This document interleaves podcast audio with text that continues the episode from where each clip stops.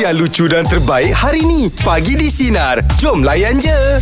Ijat tahu kan yang ada ada motor besar tu. Uh-uh. Tapi nak ceritakan uh, yalah saya kan ada jiwa kelajuan. Mm-hmm. Saya suka speed. speed. Eh, Angah bawa motor laju. Agaklah, agaklah. Hmm. Saya ni daripada za- zaman remaja ni semua ni memang saya terdedah dengan uh, kereta, hmm. dengan motor. Jadi minat tu mendalam lah. Hmm. Jadi dah lepas jadi artis, ada kemampuan sikit. Hmm. Lepas tu dapatlah beli motor besar, pakai. Ha. Jadi pakai motor tu lebih kurang dalam setahun lebih, tak lama macam itu. Lepas tu berkahwin, terus jual motor. Ya. Pada saya, pasal itu adalah minat saya mendalam. Oh. Saya suka benda tu. Tapi disebabkan Tak lama. tak, la- tak lama Tak tu lama. sebab saya nak kahwin dah ini, ini, ini dah dah bincang dengan orang rumah. Orang kata lepas kita menikah sayang juallah motor. Ha, dia dia pentingkan keselamatan. Okey. Ikutkan hati tak nak. Ha, ha. Saya suka daripada Ya? daripada zaman remaja saya suka. Berharga untuk Angah? Ah, pada saya berharga lah benda tu lah. Ha, ha. Tapi Yelah uh, Kata orang tu Jodoh sekejap eh Jodoh tu sekejap Dan saya fikirkan lebih keselamatan Rumah cakap Dan saya jual Ah. Ah, So tak lama lah benda Pakai tu Pada saya benda je. tu berharga Pada saya tak lama Sekejap saja Tapi lepas kahwin tak ada cerita nak nak pakai balik ke Pakai Ada balik? Angah Ada Im Tapi mungkin sekarang Komitmen saya uh, Ah, belum tak belum mengizinkan lah. Tak mengizinkan hmm. Pasal bila dah ada motor Besar-besar tahu lah Kan ada komitmen Tiap-tiap bulan hmm. Saya pernah cakap Ijat, Ijat Kalau ada rezeki Allah izinkan Besok kalau ada Duit banyak Cash kan Nak beli sebiji Angah nak beli motor macam Ijat lah. Ah, mo- motor Eh motor Ijat kecil Macam F ni lah. Ah. Harley Robinson. Ha? Harley, Harley Robinson. Budak baru ke? Ali Davidson Budak kampung mana David David David Aduh wife. Meja pula pagi kita bukan cerita pasal Sekejap tapi berharga Okey. Ah, Itu cerita saya tadi lah Ijat ada? Sekejap eh Okey, eh. Sekejap eh Ah, Benda Ah, yang berharga. sekejap Tapi berharga ah, Apa Jat? Ya, ya. Okey, ketika PKP.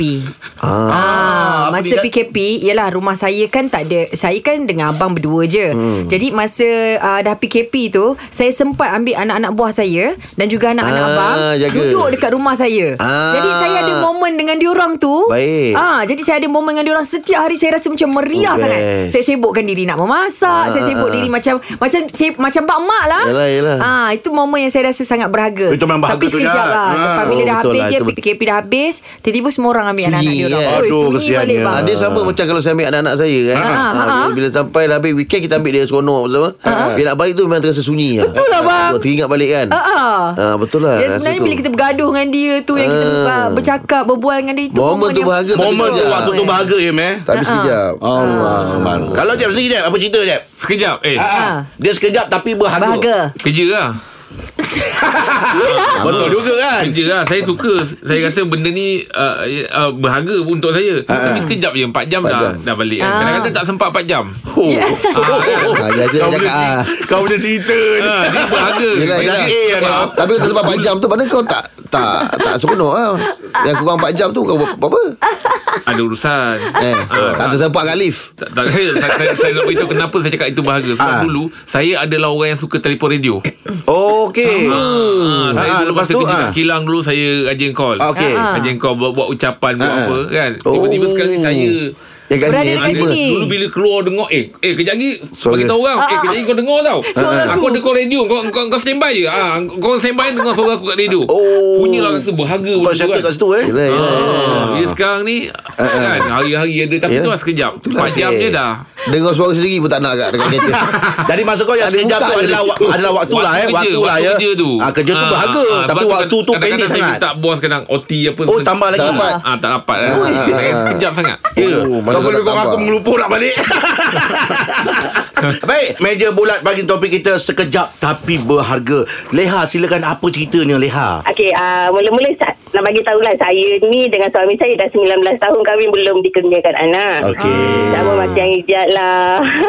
Okey, dan uh, rezeki saya ada kawan offer saya anak tapi Ha? dia kata kena ambil cepat. Okey, Oh ba- ba- Baby lah baby Baby, baby. Waktu tu umur dia 55 hari. Oh okey Okey, dia kata Leha kena ambil cepat. Kalau tak nanti mak dia berubah hati. Ah, ah, biasa macam So tu. saya pun pergilah Ingat nak Ingat nak tengok je. Tapi Ha, dia ha. kata kena ambil malam ni juga. Pukul 10 setengah malam. Saya ambil lah. Saya ambil. Lepas tu saya tak tahu nak buat apa. Saya bawa rumah mak saya. Sebab kita tak pernah jaga baby kan? Ya, betul. Ah, okay, kemudian bawa pergi rumah mak. Kemudian esoknya Saya cuti lah Sebab saya nak uruskan. Sebab kawan saya kata Kena buat laporan polis Sebab takut nanti kita dituduh Menculik anak. Ah, betul betul betul betul tu. Ha. kita tak pernah ada anak kan mm-hmm. uh, mulalah pergi kerja pun lambat ah tu saya akui lah badan pun dah bau botol bau susu okay, kemudian uh, dalam masa sembilan hari saja tiba-tiba mak dia kata nak ambil balik Allah.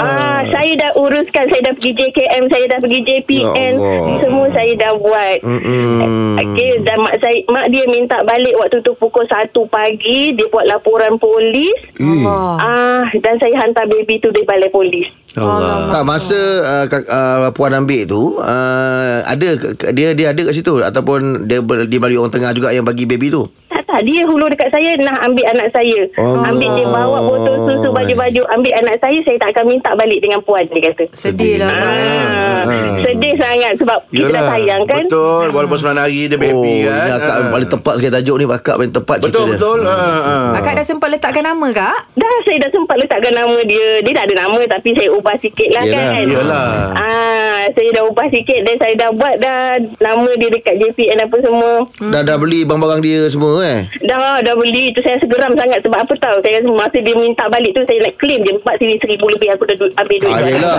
uh, kos tu kan.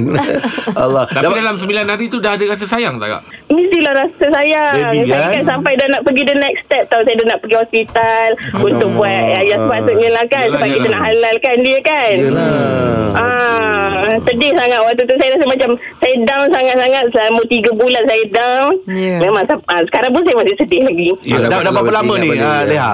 Bulan satu hari tu. Oh, baru lagi Allah, baru. Ah, dalam tahun ni eh. Kak sekarang ni ada tak rasa niat kalau ada masa nak pergi tengok bayi tu? Ah. Ada tak niat tu macam tu? Ada tak rasa? Hmm, tak ada kot. Saya, saya sakit hati sangat. Yelah dengan sedih dia. tengok nak menambahkan sedih nanti kan. Um, dah 3 bulan tadi Ah. down kesian dia. Yelah. Kita excited bah dapat baby Tiba-tiba Okay. ambil Saya dah bawa dia pergi Saya dah bawa dia pergi klinik Untuk cucuk Apa Allah. tu eh Dua Ini bulan semua lah, punya ah.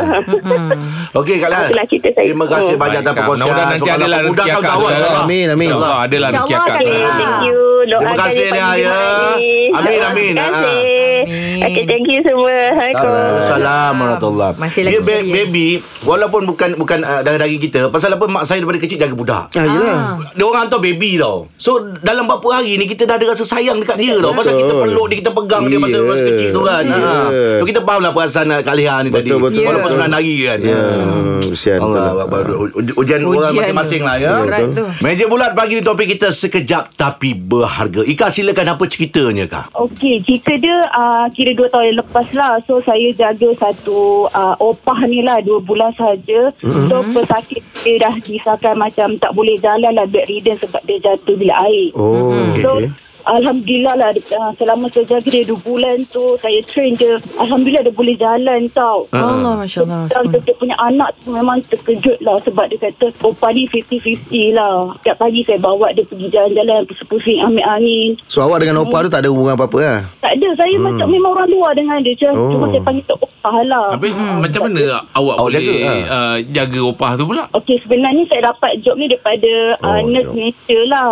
Nurse Malaysia Okay Okay. Uh, saya ambil kes tu saya untuk dua bulan. Mhm. Oh. So memang hari-hari daripada pagi sampai ke petang lah saya jaga. Uh, actually yang masa tu saya dapat job untuk uh, yang untuk nurse and locum punya punya kerja lah. Saya ikut terapi so saya tapi saya ambil job tu sebagai full time buat nursing home lah. Oh, nursing Okay, home. nursing. Okey, faham. Lepas tu dah, dah rasa sayang pula eh. Ya betul. So masa yang nak dah cukup dua bulan tu saya sedih lah. Uh, opah, masa awak tinggalkan opah tu, opah tu sedih tak? Uh, boleh lah juga. Uh. Sedih lah Dia dah mula suka Dia mula Habis tak ada sayang jumpa dia lagi lah Ika Sebab orang jaga baik-baik kan. Jaga Yelah sayang. ha. Sampai dia tak boleh jalan. Tak jalan lepas ada treatment tu saya jumpa sekejap lah. Lepas tu saya lost contact lah sebab nombor telefon semua hilang. Anak-anak. Oh, tapi memang last awak nampak tahu dia dah boleh jalan lah.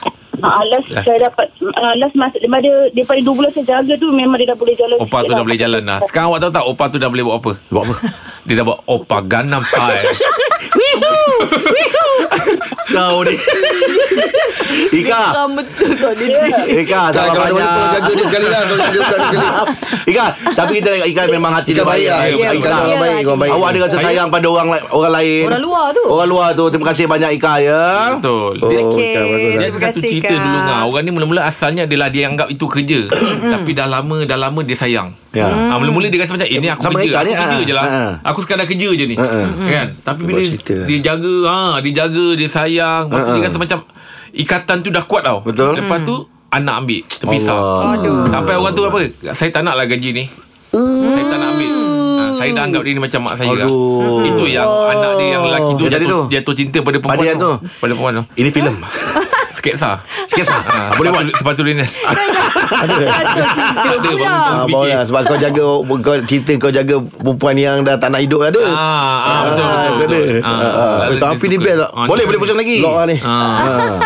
Mana Johor empat lah Duduk tua. Lima.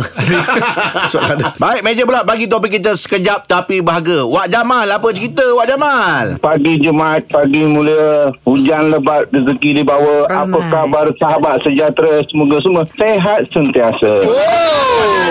Oh saya Ah, Balas-balas kan dia. Ah, Okey jam. makan terus sendawa. Alamak. Okey. Pulang pula dengan teh tarik. Asyik. Kat sini asyik ketawa. Asyik. Sebab ada isu yang menarik. Tak baik lah, tak baik lah. Ah, nak kan? Nak sangat kan? Ah. Tak tak sambung-sambung sampai besok kan Okey Wak Jamal Apa cerita. Wak? Wak, Apa cerita Uh, ada enam bulan saya aku duduk dekat Jepun Ah, pasal training uh, dekat syarikat Jepun. Ah, ah. Uh, Oh, jadi Jepun. peristiwa tu momen lah Jadi duduk kat tempat Jepun Jumpa orang Jepun Keluarga Jepun Budak Jepun Budaya Jepun Semualah Jepun Jepun Jepun. Makan makanan Jepun Tapi halal lah masalah kat Jepun ni Jadi makanan halal tu bayar selipar tu, Jepun lah ah. Jepun Jepun tak ada kat sana Ah, baru dia. Lah. Lepas tu bang Momen tu ah. Jadi momen dia macam kita dengan Jepun Bercakap Jepun Macam orang Jepun ni kan Dia tak bercakap Inggeris kan. Kita pun Yang mana cakap Inggeris Dia tahu tapi tak nak cakap Tak nak Dia besarkan dia punya budaya dia Ah. Jadi kat sana kadang ke Jepun tu kalau kita nak belajar kat Jepun ya belajar bah- bahasa Jepun betul duduk kat Jepun. Mm-hmm. Pasal dua orang ni boleh boleh membantu. Saya belajar Jepun tu dengan orang Jepun. Tapi sekarang dah dah lupa banyak lah pasal dah lama tak Dah cakap tak kan. buat eh. Tak cakap Ha, jadi duduk sana belajar pasal saya orang best yang pertama yang pergi ke Jepun under Proton untuk belajar buat plastik uh, ya, barang Oh, mana OJT lah, OJT semua. ni? Adik beradik macam tu lah Tapi Oh, ah. Yelah Mesin kat Malaysia kecil-kecil Macam ni mesin besar-besar kan Kita tengok mesin pun menung Tengok mesin Oh yolah Okey, Wah, Jadi balik itu benda yang eh. berharga lah bang eh Tapi sekejap bang eh Eh, momen berharga macam orang Jepun yang kita kita layan orang Jepun kan ada yang keluarga angkat tu hari-hari setiap minggu datang ke ke hospital kami. Oh Ya, yang momen aku tak boleh lupa bila aku jenis orang yang dia datang tu aku serve teh kan. Wah dia datang kan kita bagi teh, Oh, dia suka lah. Seronok. Itulah momen berharganya. Ya. Ha. Hmm, momen berharga. Tapi sebenarnya banyak lagi momen yang berharga tapi itu yang ter, yang ternilai lah kan. Ah, ah. Okey Wak Jamal terima kasih banyak Terima kasih, atas perkongsian pagi ni Wak Jamal Arigato Arigato gozaimasu Arigato gozaimasu Ah, Hari kata apa?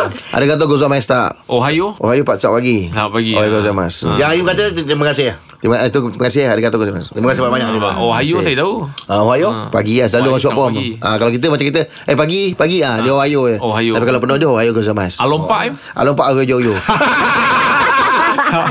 Baik untuk borak jalapan pagi ni Kita akan bersama dengan Encik Ros Haimi Selaku Ketua Pegawai Komunikasi dan Hal Ehwal Korporat Dan topik pagi ni ialah tentang Kepentingan perkeso kepada pekerja Assalamualaikum Tuan Selamat pagi Waalaikumsalam warahmatullahi wabarakatuh. Selamat pagi. Selamat datang ke Pagi di Sinar ya Alhamdulillah. Terima kasih banyak kalian mengundang kami. Oh, Oh, dah orangnya.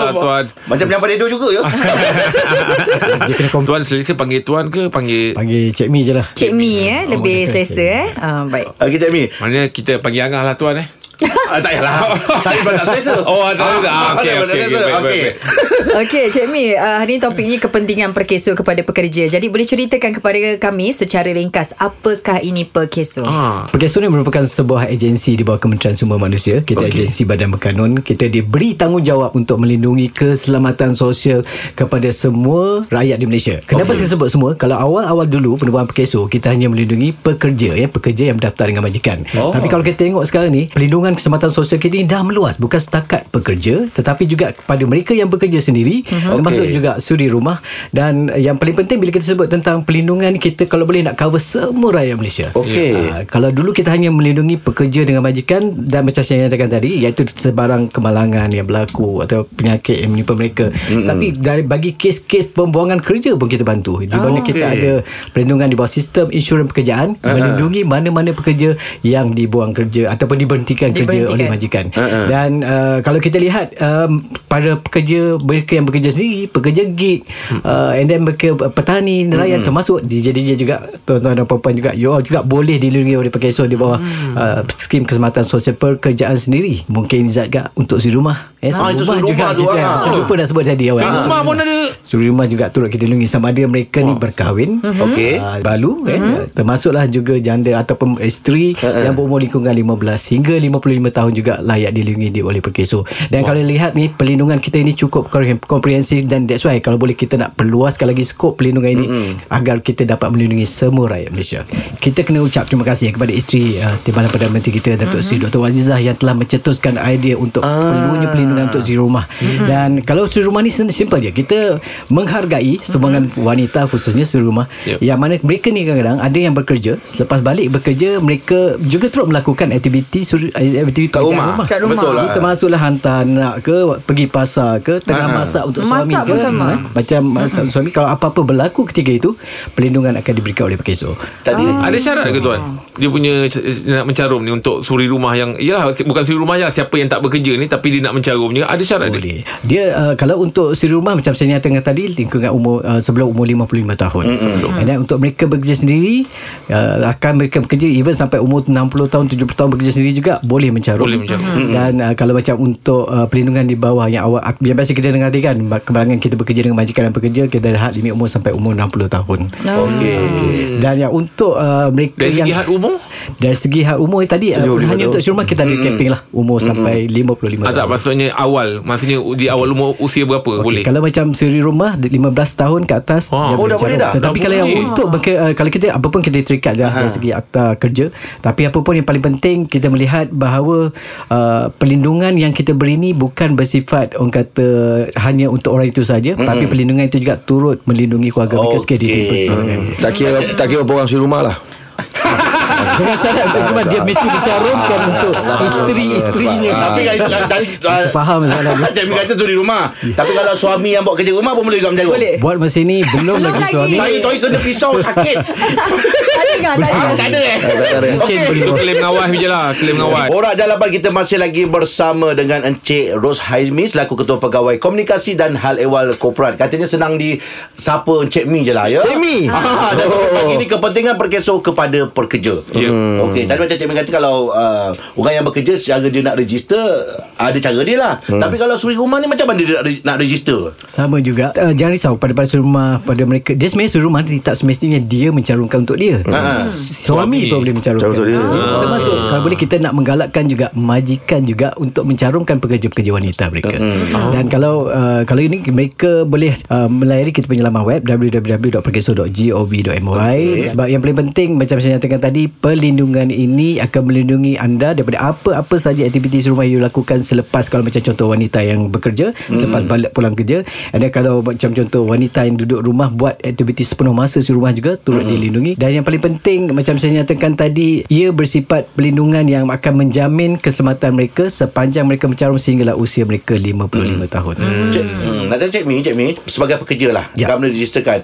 Adakah pergi uh, pergi kerja dan balik kerja saya tu di, di cover oleh perkeso? Betul uh, Kalau macam kita bekerja sendiri Sebagai hmm. contoh Macam mereka di some DJ Okey. uh, You bekerja sendiri Mereka akan, uh, akan, akan dilindungi oleh PKSO Daripada pergi ke tempat kerja Sampailah kita Di tempat kerja Tempat kerja juga, Dan ah. on the way balik ke tempat ke, ke rumah kita juga. Okey. Hmm. Wife kita kadang-kadang ada wife yang bekerja Ah, ah. Jadi company dah register kan Ah, ah. Lepas tu kita registerkan uh, Portion untuk suri rumah tadi tu Jadi kalau claim tu dapat dua-dua Okey, kita kena tengok eh dalam situasi yang ni tadi. ni. Uh, yang pertama wife kita dilindungi oleh uh, PKSO melalui caruman yang dibuat oleh majikan. Majikan. Majikan. Yang tu perlindungan di bawah Akta Insurans pekerjaan kita yang melindungi apa-apa sahaja kemalangan pekerjaan dan juga keikhlatan beliau lah. Okey, itu dalam tempoh pekerjaan. Ah. Kecuali yang kilatan tadi 24 jam lah kita cover. Tapi yang bila kita pergi yang si rumah tadi dia dah dia tengok situasi kemalangan tu berlaku dalam tempoh pekerjaan yang majikan carumkan tadi ke ataupun Oh. Dekat rumah. Dekat rumah. Ya. Ah. sebab kalau macam bencana kerja dia dalam tempoh pekerjaan ketika Okey, itu. faham, faham. Itu. Ketika Baik. itu. Uh, uh, jadi uh, Cik Mi Kalau lah kata yang tadi tu Wife kita tu Langsung tak bekerja So dia tak ada tempoh lah Dia memang kat rumah And anytime je dia boleh kena So betul, betul tak? Ya, dia melakukan aktiviti rumah. Ah, kat rumah kan Ya. Rumah. Ah, Ah. In case kalau uh, Dia berlaku di luar rumah Dia masih memegang status Suri rumah tadi tu Boleh claim juga Kalau berlaku di luar rumah kita tengok apakah tujuan dia sebagai contoh memang Beli barang memang dapur. kebiasaannya akan relate dengan uh, melakukan aktiviti serumah. Ah, rutin harian Ah, dia tu. contoh rutin rumah. Katakanlah Jet tiba-tiba abang yang abang lapar lah. Ah, hantar makanan contoh kan. Okey. So kena Itu juga sama juga. juga. Okey. Untuk jasa kepada suami. Maknanya, ya. maknanya dia, Betul. dia, ber, Masalah dia berbeza lah Ah, Berbeza lah dengan insurannya polisi lain ya. This was this something yang unik tentang Perkeso. Memang kita tahu kat luar sana banyak insurans-insurans. Ah. Tetapi kenapa kerajaan perkenalkan insurans ini kerana ia bersifat satu caruman yang cukup uh, apa rendah. Dan yang penting pelindung, pelindungannya cukup luas. Bukan sekadar diri kita tapi kepada keluarga dan anak-anak kita. Oh, satu benda yang kita dapat. Sebab kenapa kita nak mungkin orang kata eh bayar sikit caruman tapi nak cover ini. Sebab sokso dalam konteks kita ni kerajaan perkenalkan skim sokso ni kita uh, relate dengan konsep pooling of resources sharing of risk. Maksudnya mana-mana ahli ni dia mencarum kita kumpulkan uh dana ini dan apa-apa keperluan yang diperlukan di kalangan ahli-ahli yang terbencana akan dikeluarkan duit itu untuk membantu mereka. Ya, ya. That's why dalam konteks ni sebenarnya kita nak tingkatkan kesedaran orang ramai. Kalau boleh uh, mencarum especially rumah sebab sekarang ni dari segi bilangan pencarum rumah ramai yang tak aware lagi. Ya, betul, betul. Ah, Yelah. Sebab kita target 500 ribu Dan sekarang ni baru 186 ribu. Sebab kita saya bukanlah nak kata Nak promote. Tetapi yang paling penting Saya nak tekankan tentang Kepentingan pelindungan kesempatan sosial. Betul, betul, betul kesedaran. Macam Cik Min kata tadi, itu suri rumah kan.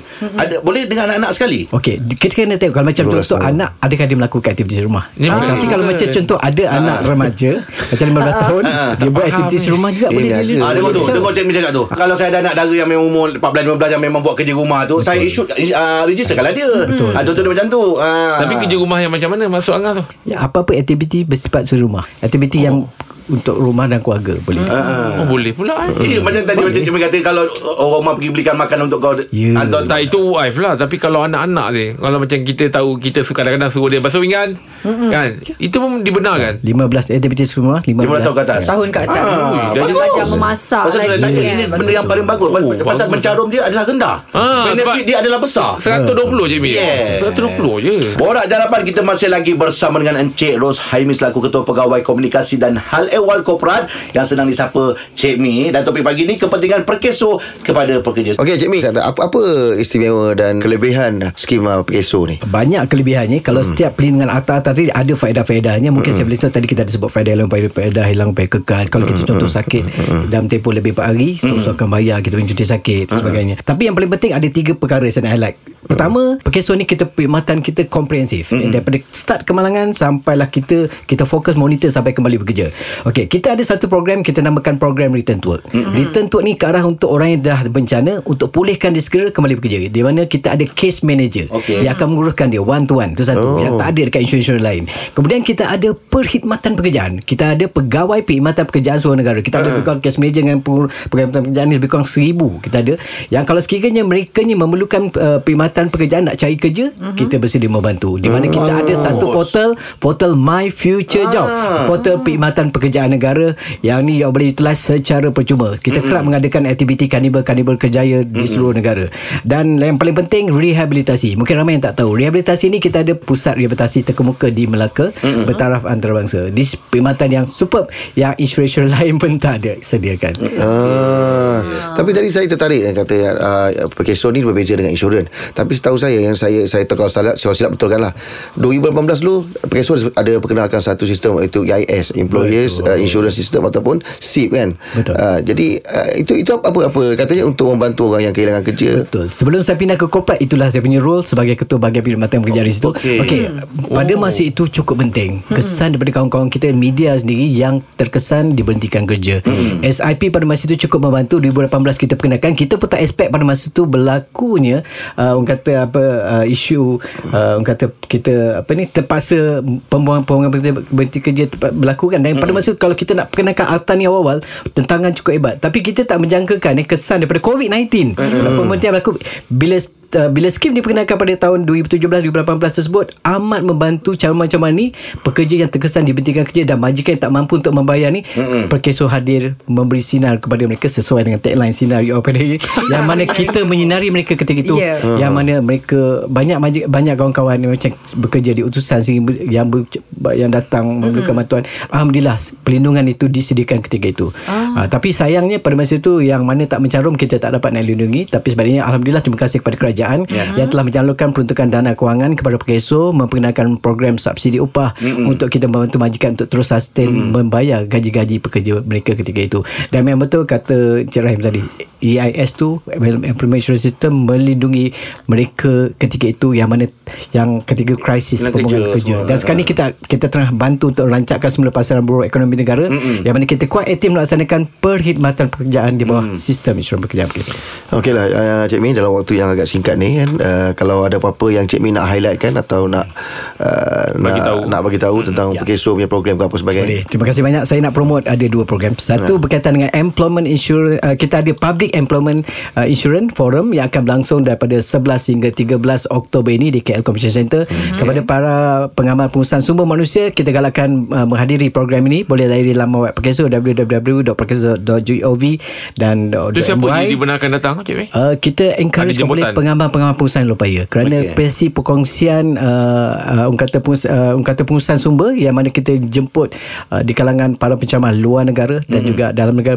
berkongsi dari segi best practices yang mana mereka boleh uh, praktiskan dalam company-company mereka Mhm. dan lagi satu saya nak promote juga pada 3 uh, no- uh, 3 Oktober ini akan berlangsung uh, Karnival kerja uh, Karnival Aspirasi Madani yang akan dirasmikan insyaallah oleh isteri yang amat berhormat Timbalan Perdana Menteri di komplek uh, su, uh, su, di komplek uh, sukan uh, di Bandar Tun Razak. Okay. Yang itu kita akan menawarkan banyak peluang pekerjaan. Kita bawakan juga pendaftaran si rumah. Boleh hadir juga untuk mendaftar secara percuma. Betul. InsyaAllah banyak Orang rumah lagi tak payah pameran eh? Tak payah. Orang rumah tak payah. Daftar je lah itulah, lah. itulah masa kita nak keluar. Oh Ah, Itu saja. Terima kasih banyak. Ah, tapi tapi pendek minta maaf pendek Okey, sikit je sikit je. Okey. Majikan wajib untuk mendaftarkan pekerja dia betul. betul. Berapa lama tempoh tu untuk kena Okey, sebaiknya majikan sebelum kita ambil tindakan uh, compound mm-hmm. sebaiknya kita encourage majikan melindungi pekerja mereka dan mm. kita uh, kalau kita boleh katakan setiap tahun kita mengadakan aktiviti op kesan op pemutihan mm-hmm. kalau boleh kita nak dari segi bilangan majikan kita dapat tingkat kesedaran bahawa caruman tu sebenarnya bukan orang kata menyusahkan mereka tetapi mm. orang kata nak membantu, Membantu. mereka dari segi menjaga kebajikan pekerja Betul, Ya. betul. itu yang paling penting Pasal kita tak tahu akan datang apa yang berlaku dalam Ya, pekerja betul. kita. kita Kan? jangan sekadar melihat keuntungan yeah. kita melihat perlindungan yang perlu kita sediakan kepada Kebajikan lah pada kita dia. Tiga bulan Ah, Tiga bulan majikan. dia Tiga bulan mesti berdaftar sebelum tiga bulan Sebaiknya lepas hari tu dah buka company dah ambil pekerja terus daftar. Terus. Ah, apa-apa kembangan berlaku pelindungan tak Betul. ada. Okey terima kasih Cik Mi terima kasih. Banyak semua. Clear kita hari ni semua. InsyaAllah Cik Mi Kalau ada rezeki Lain kali kita akan berjumpa uh, Jumpa lagi Cik Mi ya. Terima kasih atas perkongsian pagi ni Cik Mi ya. Baik itu dia perkongsian pada Cik Mi Tengok bersama kami pagi di Sinar Menyinari Demo Layan je Dengarkan Pagi di Sinar bersama Jeb, Ibrahim, Anga dan Elizad setiap Isnin hingga Jumaat jam 6 pagi hingga 10 pagi. Sinar. Menyinari hidupmu.